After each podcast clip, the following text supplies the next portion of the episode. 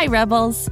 This Financial Literacy Month, Rebel Girls teamed up with Greenlight, the debit card and money app for families, to bring you everything you need to be smart with your money and to build healthy habits that last a lifetime. With a Greenlight debit card and money app of their own, kids learn to make smart choices with every penny, whether you're saving for something special or learning to invest. Greenlight gives kids the power to be independent, and grown-ups can trust that their kids have money wherever they are. Sign up at greenlight.com slash rebelgirls to get your first month at no cost and start building money confidence for life. Once upon a time, there was a girl who empowered youth across the globe to demand climate justice. Her name is Xiye. When Xiye was young, a terrible drought gripped her hometown in Mexico. Lakes dried up. Rivers and creeks turned into trickles. The crops in the fields withered and died. The parched land ached for rain. After two whole years of drought, storm clouds finally filled the sky. Thunder rumbled and lightning zigzagged across the dark horizon. Rain washed over the land, and it poured and poured. But this wasn't an ordinary storm. There was so much rain, the streets of Xiye's town became rivers. Shops and homes were destroyed. Fields filled with water. And this time, the crops drowned. As part of the Otomi-Toltec Nation, a community of indigenous people in Mexico, Xiye learned at a young age that if you take care of the earth, the earth will take care of you. As thirteen-year-old Xiye watched the destruction around her, she realized something had gone terribly wrong. And Xiye was determined to do something about it.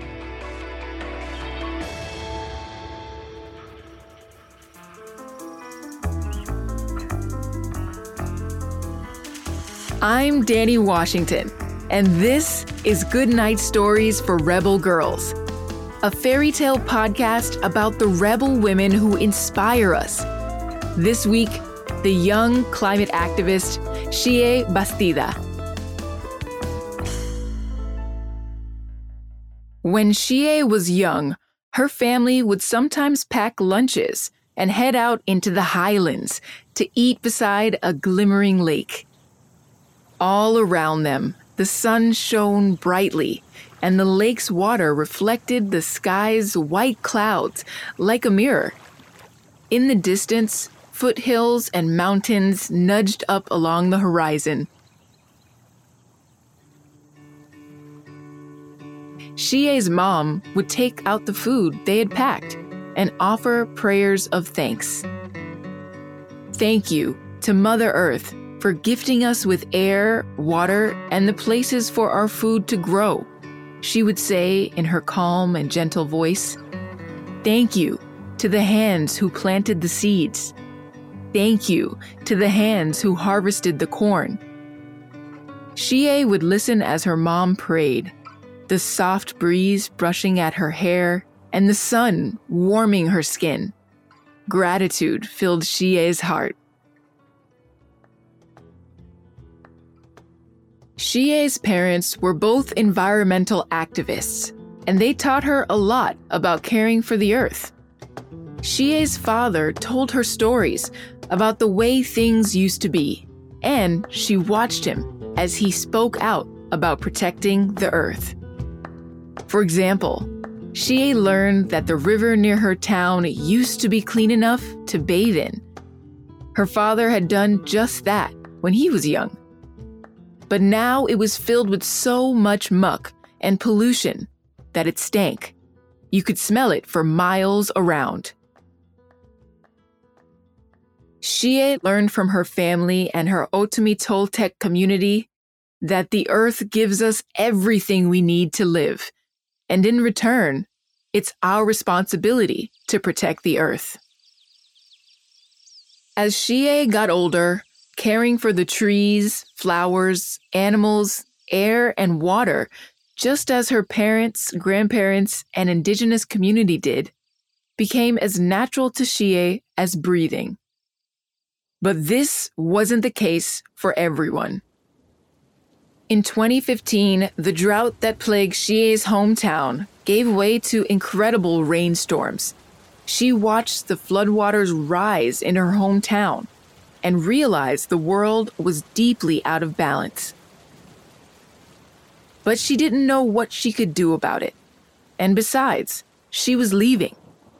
The day after the floods began, Xiye, her parents, and her brother boarded a plane bound for the United States. Xie's father had a new job in New York City, and they had been planning to move for a while. As the plane swooped into the air, rain pelted the windows, and Xiye stared down at the flooded lands. What would become of her home, she wondered. Xiye worried about the place they left behind in Mexico, about her friends and grandparents. But she soon realized that the earth wasn't out of balance where she'd been. It was also out of balance where she was going. In her new home in New York City, Xiye saw the damage caused by Hurricane Sandy, a storm that had slammed into the Northeast coast three years before Xiye moved to the U S. It's the same everywhere, she thought, and it's getting worse. But what could a teenager do? A few years later, in high school, Xiye figured out exactly how powerful a movement led by young people could be. She joined the environmental club at her high school in New York City. But as she attended their meetings after school, she felt disappointed and frustrated. It seemed like all they talked about was recycling. Xiye knew it was good to recycle and use reusable shopping bags, but those choices alone wouldn't bring back the Earth's balance.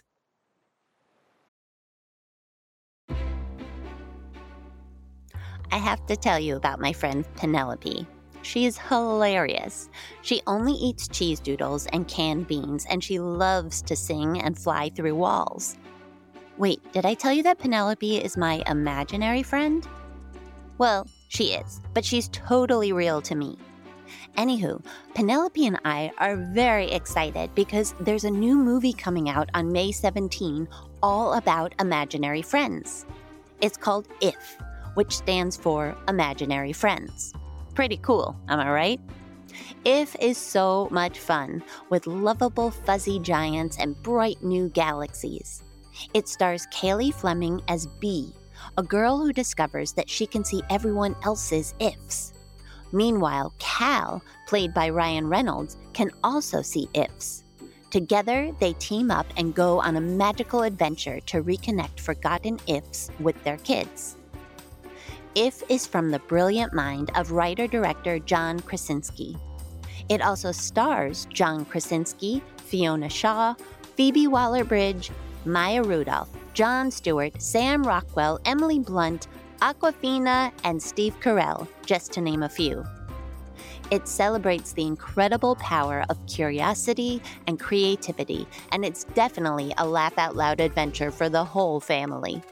I F comes out in theaters starting May seventeenth and is guaranteed to knock your socks off. What?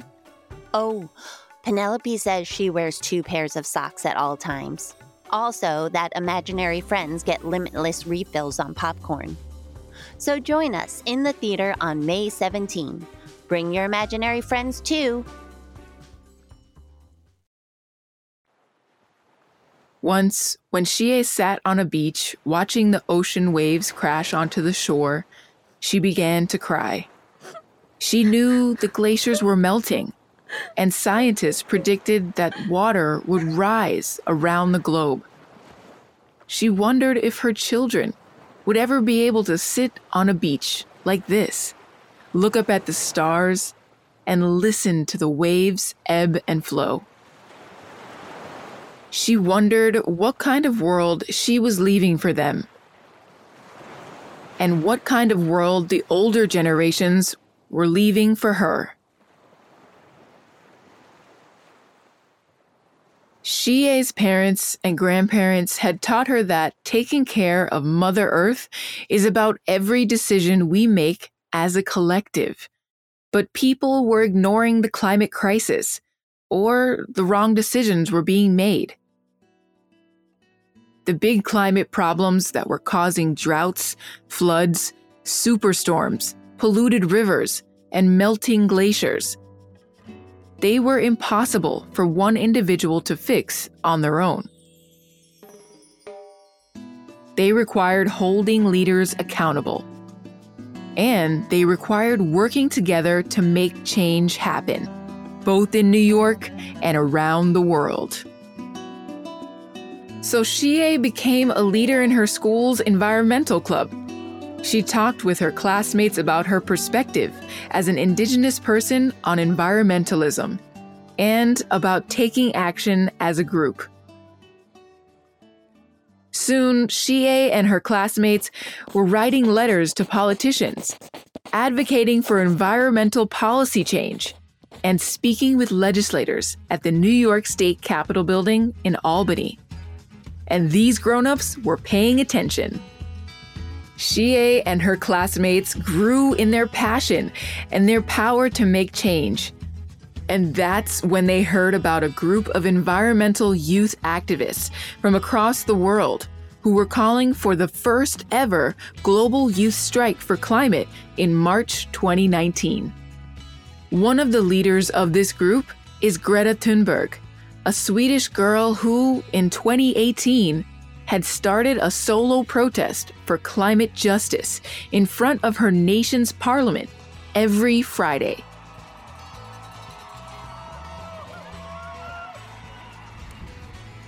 It's incredible to see so many young people and indigenous leaders gathered here today, and uh, you are the hope, so thank you so much for that. The Fridays for Future movement grew out of Greta's protests. And soon, kids in countries around the globe were skipping school on Fridays to demand that governments take action to protect the planet. Xiye organized the global youth strike at her high school in Manhattan, spreading the word and energizing her classmates. Finally, when the day of the strike came, Xiye led six hundred students as they walked out of her school. They marched along the city streets, where they were joined by thousands of students from schools all across New York City.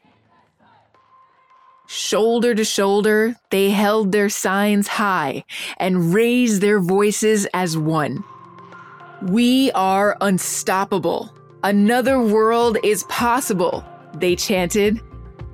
And seeing so many other kids and teens gathered around her to fight for change, Xiye believed it must be true. During these protests, Xiye would meet fellow environmental activists who were leaders in their own schools and communities. Together, they made plans for new marches and new demands. Soon, Xiye became one of the main organizers of the Fridays for Future movement in New York City and the United States.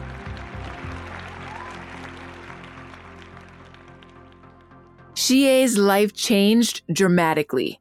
She used to go to school, practice gymnastics, play guitar, and spend time with friends and family. But becoming an activist changed everything. Every day, Xiye had several phone calls with organizers, media publications, and environmental groups. She was running from one meeting to the next. She spoke with legislators and city council members. And every Friday, she could be found on strike in front of the United Nations or City Hall. When she wasn't protesting or organizing, she worked on her homework late into the night. She gave up gymnastics and other hobbies. She missed a lot of school, even though she loved to learn. And she slept for only four hours a night most nights. Sometimes when she woke up, she found herself crying from the stress of it all. Her brother told her he missed spending time with her, and her mother worried for her safety. They were immigrants, after all, and had to apply for visas or special paperwork to stay in the United States. Sometimes Xie's mother worried that Xiye would be deported or denied her visa for being so outspoken. But Xiye didn't let fear stop her. Instead, she set her sights on organizing an even bigger protest. Following the success of the March twenty nineteen strike, youth activists from around the world called for another global strike on September twentieth, twenty nineteen. But this time, the organizers invited older generations to join them too. Xiye worked all summer on the event. There would be a week full of protests and actions related to protecting and restoring the planet. Finally, the day arrived. It was warm and sunny on September twentieth, twenty nineteen. three hundred thousand people joined Xiye on the streets of New York City. Xiye led marches and chants, shouting encouragement through her megaphone. Across the United States and the globe, protesters demanded that world leaders listen to them and pay attention and do something about the climate crisis. As Xiye looked around at all the people who gathered with them, her heart soared. When she had seen the destruction in her hometown from drought and floods, she didn't know what a teenager could do about it. And now, here she was, on the front lines of a growing movement for climate justice, working to bring balance back to the earth, showing the world that change is possible. All you need is hope and action.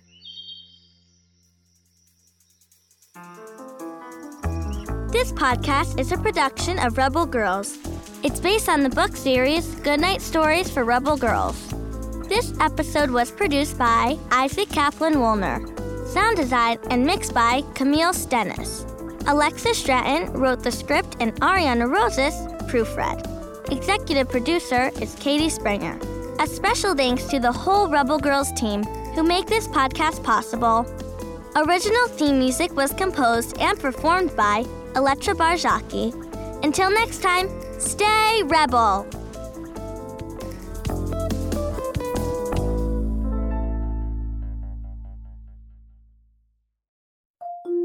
Can't get enough of Rebel Girls? Well, luckily, the Rebel Girls app is now completely free. That's right. You can listen to the entire library of Goodnight Stories for Rebel Girls ad-free. Plus, check out the app's cool features like activities, trivia, custom playlists, and more. All parent-trusted and kids-safe. Find out more at rebelgirls dot com slash audio and download the Rebel Girls app today. Thanks for listening.